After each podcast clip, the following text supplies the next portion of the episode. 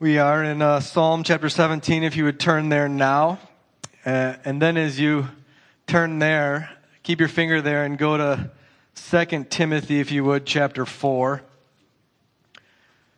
Uh, some of us, many of us, few of us, I don't know the number, uh, take part in a Bible reading program. And this past week we read the book of 2 Timothy. And 2 Timothy 4 is the text in the Bible that tells a preacher what preaching is and how to preach. So, the greatest command in the Bible is love Lord God with our heart, soul, mind, and strength. The second greatest is love your neighbors yourself. And so it dawned on me for the first time in my life after reading this for the thousandth time that 2 Timothy 4 is telling me how to love you. It's defining for your pastor when he preaches, here's how to love my people. And so if you want to know how a pastor is supposed to love you in the pulpit, here it is. Another way to say this is because of sin, we're always corrupted in our understanding of what love is. Do you understand what I mean? You think loving you out there in the seats, you have an expectation of a definition of what it looks like for me to love you. Right? And the question is, is it a biblical expectation? Is your definition of what loving preaching is God's or man's? Is it true or false? And so in our day, typically, a preacher is determined to be good or loving if he has good stories, makes you laugh a little bit, titillates your mind with new and interesting facts that you didn't know before. And that's the definition. Right? And, or, or maybe said negatively, he's loving if he doesn't offend me at all. That's our definition of love from a preacher. And so I wanted to do this and then relate it to Psalm 17. Let me just read. So 1 Timothy 4, I charge you in the presence of God and of Christ Jesus, who is to judge the living and dead and by his appearing his kingdom. So Paul, this is one of his last letters just before he was martyred for the faith. He's writing to his second in command who's going to take over his ministry, the one thing that Timothy must do. I charge you. This is it, Timothy. I'm about to go. You're going to take over. Here's my charge before God, before Christ, before your judge. Preach the word. So here's the first part of the definition of a pastor's love for you. He ought to preach. And he ought to preach the word. Not just preach, but what? The Word. So a preacher is loving to you if he's preaching the Word. Now, the word preach isn't a mild word, it's an aggressive word. It's a word used for battle, a herald. There's force with it. Can I offend you already? It's a very manly word. It's not womanly at all. And I'm just going to let that lay. Preach the word. Be ready in season and out of season. And then he gives three terms that define the kind of preaching rebuke, or reprove, rebuke, and exhort. Reprove, rebuke, and exhort. If you were to give a general category for those three words, what category would you put it under? Discipline. Somebody said it. Who said it? Lynn. All right. Nancy. Nancy loves attention. it's their, dis, their terms of discipline. So if you are defining preacherly love for you in the pulpit, in preaching, it's discipline. How many of you came this morning expecting discipline?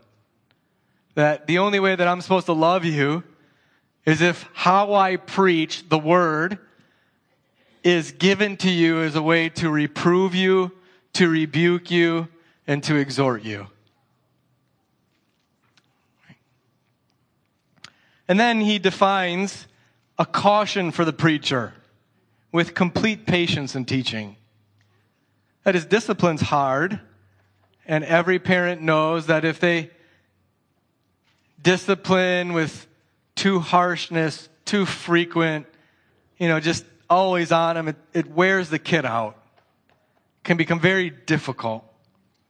And you can break him. You can cause him to be embittered. And so pastors have to take care in their preaching that's supposed to be lovingly disciplined, that it's patient, and there's a tone of teaching, of instruction, of explanation, of clarification, which is what I'm doing. Why do we preach the way we preach here? Well, because it's what the Lord defines as loving you. This is something, if you were to continue on, that the time is coming when people not endure sound teaching, but having itching ears that will accumulate for themselves teachers to suit their own passions. Turn, and they'll turn away from listening to the truth and wander off into myths like vaccines.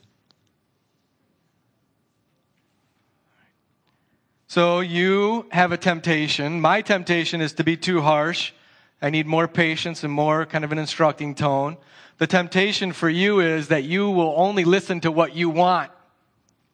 You demand that I preach according to your desires. That's why you watch Fox News, because you will not give an ear to anybody except they say what you want them to say.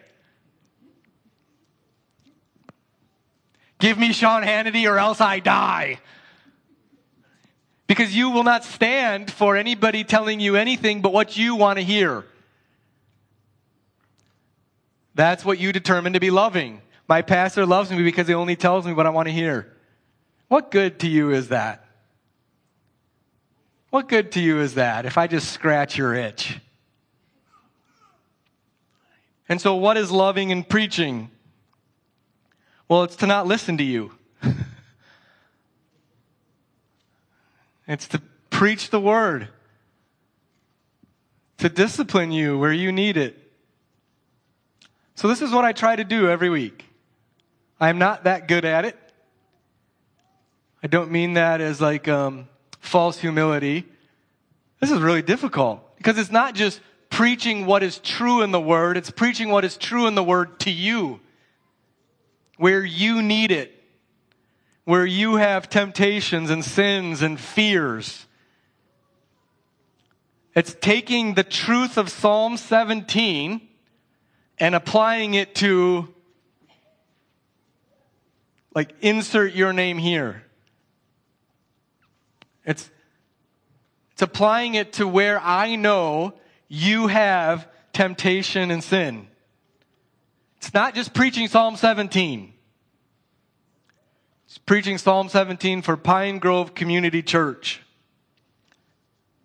For you, that's what it's for to reprove, rebuke, and exhort you.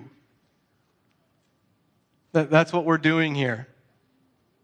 And so if you wonder why we try to preach the way we preach, that's mainly it.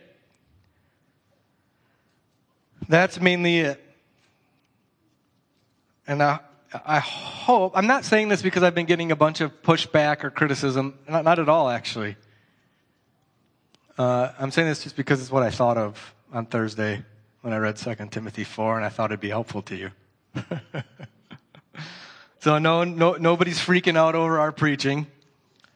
Um, eh, I just thought it would, would be helpful to you. Let me read Psalm 17, and we'll try to honor God by preaching it accordingly. Hear a just cause, O Lord. Attend to my cry. Give ear to my prayer from lips free from deceit. From your presence, let my vindication come. Let your eyes behold the right. You have tried my heart. You have visited me by night. You have tested me, and you will find nothing. I have purposed that my mouth will not transgress. With regard to the works of man, by the words of your lips, I have avoided the ways of the violent. My steps have held fast to your paths. My feet have not slipped. I call upon you, for you will answer me. O God, incline your ear to me. Hear my words. Wondrously show your steadfast love, O Savior of those who seek refuge from their adversaries at your right hand. Keep me as the apple of your eye. Hide me in the shadow of your wings from the wicked who do me violence, my deadly enemies who surround me. They close their hearts to pity. With their mouths they speak arrogantly. They have now surrounded our steps. They have set their eyes to cast us to the ground. He is like a lion eager to tear, as a young lion lurking in ambush. Arise, O Lord. Confront him. Subdue him.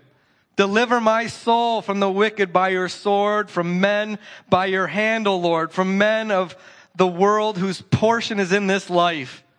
You fill their womb with treasure. They are satisfied with children. They leave their abundance to their infants. As for me, I shall behold your face in righteousness. When I awake, I shall be satisfied with your likeness. Let's pray. Lord, you are our portion, and so we promise to keep your words. Give us your spirit that we might do so. The world is full of your steadfast love, O Lord, and so by the power of your Holy Spirit, teach us your word now. In Jesus' name, amen. One of the unique things of Psalm 17, if you'll note in the um, title, typically in your Bible, you have a title that says, In the Shadow of Your Wings. That, that's not a part of Scripture. That was added just to give you some summary of what was coming. The line under that, a prayer of David, was actually written by David. And, and this psalm he titles a prayer. Previously, it was a psalm or a miktam or to the choir master. There was a musical annotation. This time it notes it's a prayer. And so the psalms are songs, but they're also prayers. I don't think you're unaware of this. You've probably used these in your life. At different seasons, there's psalms that are helpful and they can actually become your language of prayer. In fact, our Lord did this. He both sang and prayed the Psalms. On the night he was betrayed, when he was celebrating the Passover with the disciples, it says, and they sang a hymn before they went out to the Mount of Olives in Matthew 26, 30. They sang a hymn. Hymn there is a kind of psalm. And there was a psalm that, that was always sung during the Passover. Christ sang it. He sang the Psalms with his disciples on the eve of his murder. While he was hanging on the cross, he prayed a psalm. My Lord, my Lord, why have you forsaken me? You could see that in Matthew 27, 46. And so the songs that our Savior sang and the prayers that our Savior prayed both came from the book of Psalms. And so we are Christians. What's the definition of a Christian? Somebody who follows Jesus. And so, dear church, one of the ways we're trying to lead you in following Christ is to follow the kind of songs that Christ sang and the kind of prayers that he prayed. And he sang the Psalms, our Lord did. And so we're supposed to do that. He prayed the Psalms, and so we're trying to learn that. The context of this psalm, again, as with most, we don't know. We don't know exactly what was going on. And again, that's the wisdom of God because if we knew the exact instance, we wouldn't use this psalm widely applied in our lives. We would think it only applied very narrowly to that one kind of instance. But here, this psalm is about an injustice. David is suffering injustice at the hands of people within the people of God. And so that general category of i am being slighted, somebody's lying about me, somebody is treating me unjustly now applies in every kind of instance to your life. And so Psalm 17 is given to you when you're wronged. How do I deal with this? What do I sing? What do I say? What do I feel? What do I pray? So siblings, your other siblings will wrong you. They'll lie about you to your parents, won't they? Probably happened this morning. It happened in my house, and I shouted up the stairs, Be quiet! It's parenting 101 right there. If you want your kids quiet, you just yell real loud. And I repented to myself. I hadn't apologized to my girls yet. Sorry, girls. Because they were fighting and one was lying about the other. So what do you do that then? That's an injustice. Well, Psalm 17 is meant to help you. So he's showing us how believers deal with being wronged. Now, ultimately, this is written by the king of Israel, David. He was just a forerunner to the true king of kings, Jesus Christ. And Jesus Christ was the one finally and ultimately lied about and mistreated by the people of God. Jesus Christ lived Psalm 17. He, among all of us, had a just cause. He had men and women who were clamoring for his death, even though he had done nothing wrong at all. You remember the crowds Release Barabbas. Crucify him. Crucify him. Why? What wrong has he done? Crucify him. Crucify him. So Jesus Christ is the one whom Psalm 17 finds full embodiment in. And because we're Christians, it's ours. It's yours. Now, one of the curious truths of Psalm 17 that will find, you may find difficult for you is David is here claiming to be right. But he's not self-righteous. David is saying to God, in this situation, this group is evil and wicked and they're treating me unjustly and I'm right. Search it out, God. Check it out. Try me. You'll find nothing in verse 3. I'm right, they're wrong. Deal with us each according to that. That's the prayer here. So Psalm 17 is a prayer song of David where David is showing in a song how he deals with being wronged or treated unjustly by others. He's seeking vindication. Verse 2 From your presence, let my vindication come. He's asking God the judge to sit on the bench, strike the gavel, and judge between him and his persecutors. So, let, can we, this is pretty easily applicable right now. We're gospel people. We're justified before God in heaven, right? And you're justified before God in heaven not because you're so good. This is the gospel, right? You're justified before God in heaven though you're a miserable whelp of a sinner because Christ was so good. He's your justification. And sometimes in counseling people who are in conflict, one of the things we mean well in saying is, it's okay. You're justified before God. You don't have to worry about the injustice of your husband or your wife or your children or your coworker or whatever. You have Christ's justification. You're accepted by God. Your identity is secure in Him. It doesn't matter what people do to you. And that's true, right? But that isn't all the truth. Sometimes as Christians, there is actual real injustice. And it's not, the Bible doesn't only say your identity is secure in Christ. Just that's enough. No, the Bible says your identity is secure in Christ. Here's Psalm 17 to pray against your enemies. Have at it. Another way to say this is, at the end of the book of Romans, Paul tells them, don't avenge yourselves, beloved. He's identifying that there are people treating them unjustly. And he, his counsel to them is, don't avenge yourselves. Why? He doesn't say because your identity is secure in Christ. He says, because vengeance belongs to God. He will repay. That's what Psalm 17 is doing.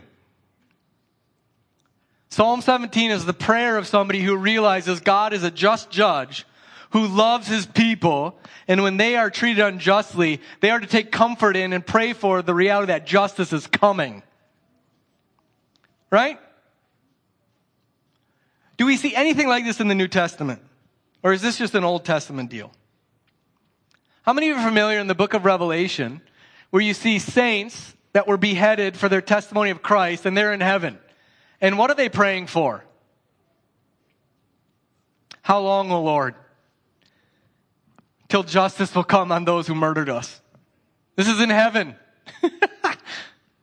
right? This is in heaven. People who have departed this earth violently, suffering gloriously for faith in Christ, and they're in heaven with all pleasure and all joy. And what are they praying for? Justice. And so, brothers and sisters who have been treated unjustly, yes, your identity is secure in Christ. Yes, you have full justification acceptance before the Lord because of what Christ has done. And yes, you can learn to pray for God's justice to come upon those who have wronged you. This, this problem of injustice is a problem that goes back to the garden. Cain and Abel, right? You have the ungodly and the godly. The seed of the serpent and the seed of God. And conflict within the family, within the people of God, within the church there, if you will. This conflict has been ongoing. Moses suffered it, didn't he? He was constantly opposed by people within Israel, lied about, maligned, creating factions to oppose him. The prophets, the Lord. So, what do we do with injustice? Well, Psalm 17 shows us. God, hear, hear, my just plea. Attend to my cry. Let my vindication come. Try my heart. Test me. You'll know that I'm not in the wrong here. And please deal with my enemy. Now, we can apply this all over our lives. First, take care in wronging others, brothers and sisters, especially believers. Take care how you talk about them. You do not want to be on the wrong side of this. You want to be on the right side of treating your brothers and sisters godly. Think of this in relation to the Lord's Supper. We recently preached through 1 Corinthians 11. And in 1 Corinthians 11 is teaching on the Lord's Supper. The Corinthian church was the Lord, celebrating the Lord's Supper in a way that was terrible because they were celebrating a meal that celebrates our unity while they were really awfully mistreating each other. Lying, slandering, gossiping, taking each other to court, and the Lord was disciplining them by causing sickness and even death because of their unjust treatment of each other. Because there were, I'm sure, people in the church praying Psalm 17. God, so and so in the church is suing me. I'm in the right. Deal with them. God was. So the first application is make sure you're on the right side of this. And if you're on the wrong side of it, make amends. Second, apply it to your relationships. Uh, uh, all relationships have to learn how to deal with conflict because there's sinners involved on both sides. And Psalm 17 is teaching one way to deal with conflict. That is, it, it, is, it doesn't work when somebody is mistreating you just to give it back all the time. It does work to look at God and say, Do you see this, God? Do you see what they're doing, what they're saying? Would you protect me? Would you bring justice here? So, siblings, learn this prayer. Stop yelling. Right? Husbands and wives, let, let God deal with your spouse. In the church, at the workplace, this is very applicable.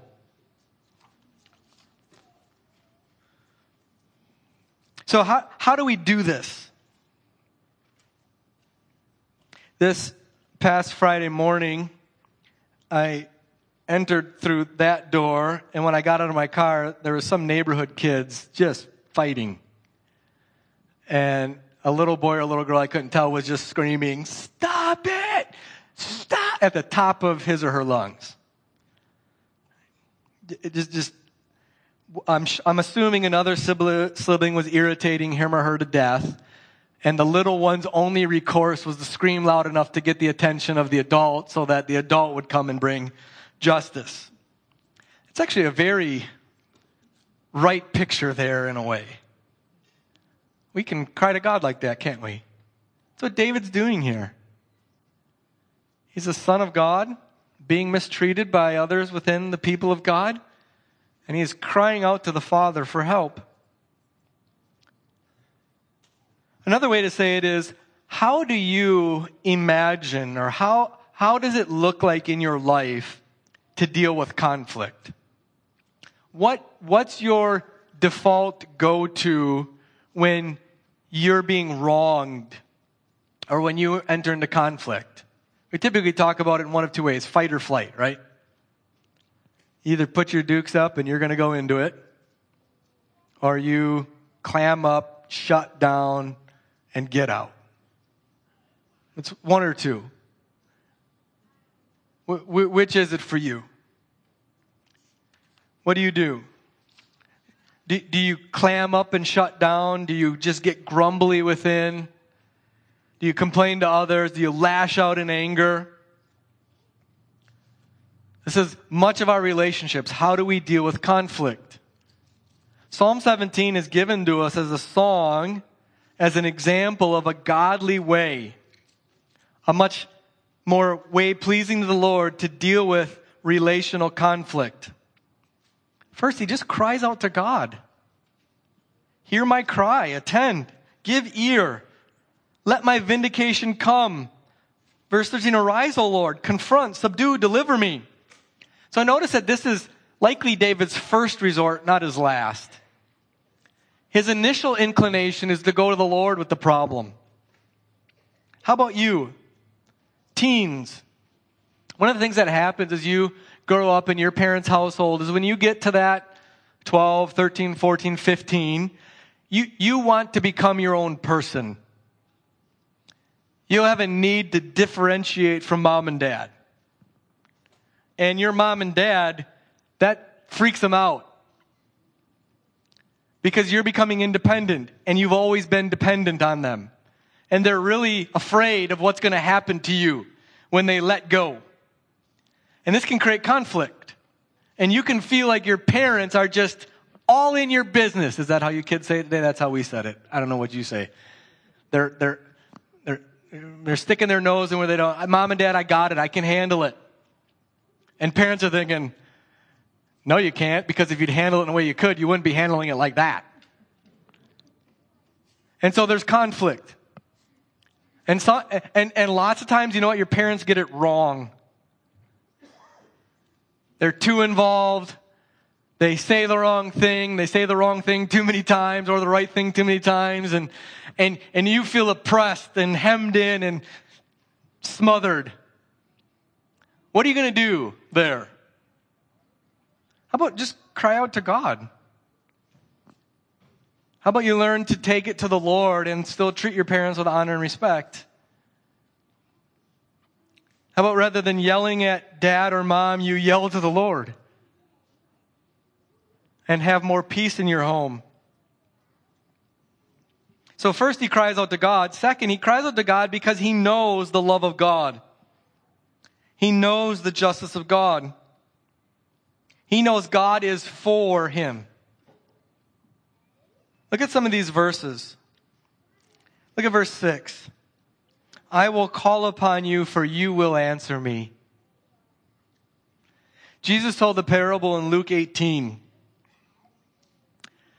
In Luke 18, the parable was of a little, frail, poor widow going to the wealthy, important judge. And the judge doesn't want to deal with her because she's got nothing for him. She's unimportant. She's little. She's got no political clout. She doesn't know anybody who could put any influence on him.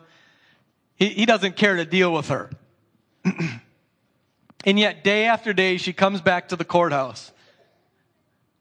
Day after day, maybe with a walker, you know, and he just keeps denying, denying, and then finally he's kind of worn out. And so he gives her justice. He does what is right, even though he's not doing it for right reasons. And the, the parable is one of those is if an unjust judge would give justice to a widow who pleads her cause day after day, how much more will God, who is not only a just judge, but your good father, give you justice. And at the beginning of the parable, Jesus says, and, he, and the editorial note is, and he told this parable that you might always pray and not lose hope. That's David. I will call upon you because I know you'll answer me. I know that that's what you're like. Do you know that that's what God's like? Do you have faith to believe that God will answer your cry? So, dear wife, as you desire your husband's attention, his affection, you want more from him by way of, like, you don't only want his attention when he wants. You want his attention like that all. You want him to cherish you. And it's been years. What do you do with that? I will call upon you, O God, for you will answer me and you keep going to him. That doesn't mean you don't approach your husband. That doesn't mean you don't come to the elders. he cries out because he knows God. Look at verse 7. Wonderfully, wondrously show your steadfast love. He knows that God is a God who keeps his promises of love for his people. And he's calling on him to wondrously show it. To show up and to do what God always does when his people have lost hope. Just fix it. Give them justice. Verse 8 We are the apple of God's eye. Keep me there. He protects us under the shadow of his wings. Hide me there. He has this wonderful view of God's love and justice for his people. So, do you see God like that? Do you see God as just wonderfully inclined to your greatest good? The difficulty is there that we, our timing and our expectation of what God is going to do and when we want Him to do it is often different than what God knows is best for us. this is where we have to have faith that God will answer us and He'll answer us in the way that He wants to that, that is ultimately the best for us. So if you're a single crying out to God for a godly spouse and you're waiting, there might be some work you have to do. But wait on the Lord. Cry out to Him. He is good. He holds us as the apple of His eye. He shelters us under the protection of the shadow of His wings. He's a good Father who does His people good. He's a refuge. He's a hiding place. We're being taught in Psalm 17 where to go. Now, let me be careful here. We're talking about injustice. And we're talking about taking our injustice to our Lord who loves us as a infinitely and eternally good Father. There is injustice on this earth that you go to God with and you go to the authorities with. I am not here saying that if you're being abused, that you can only go to God as a Christian. No, no, no, no. There is justice on earth. God gives the sword to earthly uh, police and judges and so on, and we are to take those to Him. God has given you fathers in the church that you're to take injustice with. I, I've said this before, and I want to say it again. In your marriage, if there is trouble, and it's, root, and it's trouble that's been there for a bit. You, you should come to the elders with it as you cry out to the Lord. Uh, let me say it this way. Crying out to the Lord should never be disconnected from taking godly action. Often, the best answer to the cry to the Lord is your action. We, we sometimes want to separate those as if I'm crying out to the Lord to fix my marriage, but the help He's actually given me that's right there, I'm not willing to take action on. It's the old story of a guy on top of his roof as the floodwaters are rising. God help me. And he sends a canoe and he says, no, I'm praying to God to help me. And then the canoe goes and then God help me and a rescue boat comes and he says, no, I'm waiting on the Lord. God, over. and then he, the floodwaters right there and he, God help me and a rescue helicopter comes. He goes, no, I'm good. And then he drowns and he blames God, right? Like just get in the boat, like call an elder. This is what God has designed to call your brothers to say, God, or brother, uh, my wife, I, I'm really struggling. Please help. Why am I only picking on marriage? Because most of you are married. You can apply this to friendship, to work, right? So God is a refuge, He's a hiding place, and we are to call on Him in all of our trouble because He'll help. He is our help. Do you know that? In fact, he wanted to so prove to you of how much he wants to help you by sending his own son to die for your greatest need, your sin and death and hell and Satan. He'll help you. Parents with little ones, when they're crying at two in the morning for the 10th straight night, he's a help there. He is a refuge there. I know the thoughts that go through parents' heads at that time. They aren't pretty. He's a help. David concludes the psalm with a contrast in verses 14 and 15. In verse 14, his enemies who are causing himself, he, he's telling himself that they're just worldlings. That all they have is this world. In fact, he paints a picture that God has really given them a lot of blessing in this world. They have a, portion in this life. They have lots of children, wombs that are like treasure chests. They keep having kids. Notice that. Isn't that awesome? Children are such a blessing, even on the unrighteous. The Bible is such a beautiful view of children as a blessing. They have, they have abundance that they're going to be able to leave to their children, but that's all they have. And these are people within the, the people of God that he's talking about here. These are believing unbelievers, if you know what I mean. These are folks who confess faith in the Lord but don't really have it. But they have this life, but that's all they have. At the end of the day, and he who dies with the most toys wins kind of folks. That's it. But what does David have? He'll be able to see God. As for me, I shall behold your face in righteousness. When I awake, I shall be satisfied with your likeness. All right, so when I awake, when I awake, what does he mean there? Yeah, he means after death.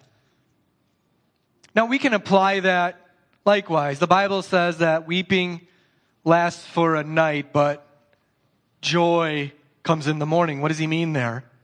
He means seasons of sorrows are like a nighttime. And sometimes the nighttime is really long when you're in sorrow. But that season will change and joy will come. Ultimately, it will come when we come before the Lord. So, we, believers, have God. That's enough. Does that let you down? Does that sound like that's the clincher. Like you're watching a movie and it's got this really good point of conflict like this. There's conflict, but then the resolution is just like, that's the resolution? Huh. It, do you feel like that when you read verse 15? The resolution is that I get to see God after suffering all this injustice? That's it?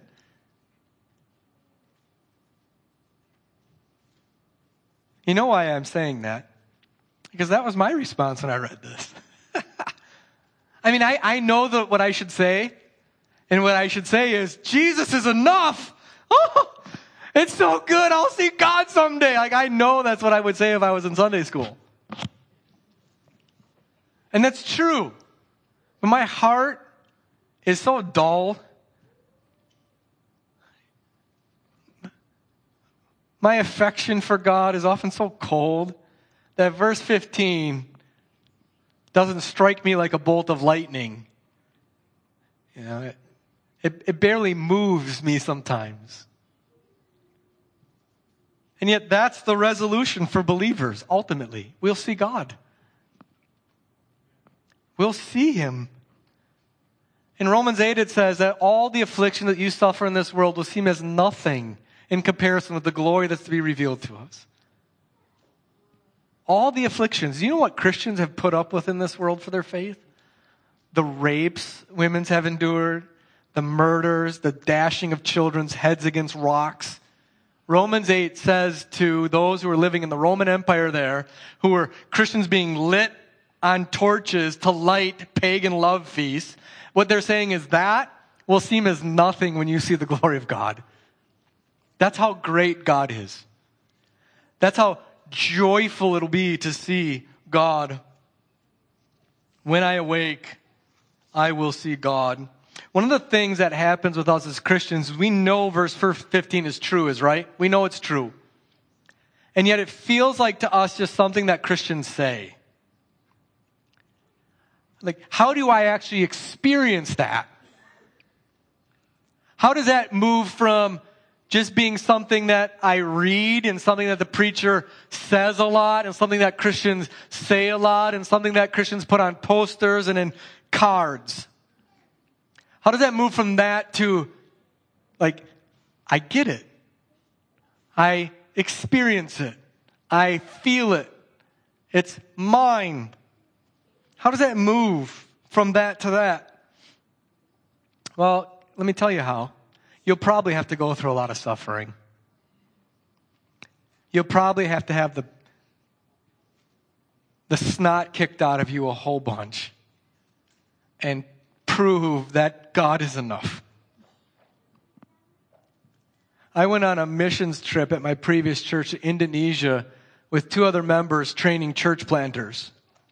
When I got back, I got back to discover that the other elders had surveyed a bunch of people who had previously left the church who were really mad at me and had several pages of documentation of lies and slanders against me. That's what I returned from the mission trip to. And then an elder's wife and another woman had gone around to others and presented it at a congregational meeting when they were voting on my salary when I was out of the room. I mean, it was a kick in the, I mean, it was awful. It was devastating. I'd spent seven years loving this church. These are people that I trusted, friends. It was awful. I can't even tell you how awful that was. Mandy would go around town shopping at odd times for fear of running into any of them in the community. We just met with another pastor and wife up here whose wife was at a restaurant in Eagle River, and she's looking around terrified if she'll meet somebody else from her church who did her husband so much wrong. And you know one lesson we learned through that? Verse 15 is true. And the only way I would know verse 15 is true is I went through that. So bring it on. right? This is why we can rejoice always. Because verse 15 is true. And when you're in the pit, when they're piling on, what God will be proving to you is, beholding my face will be enough. When you awake, you'll be satisfied with seeing me. That's what he's proving to you. So bring on the cancer, right? Bring on the marital strife.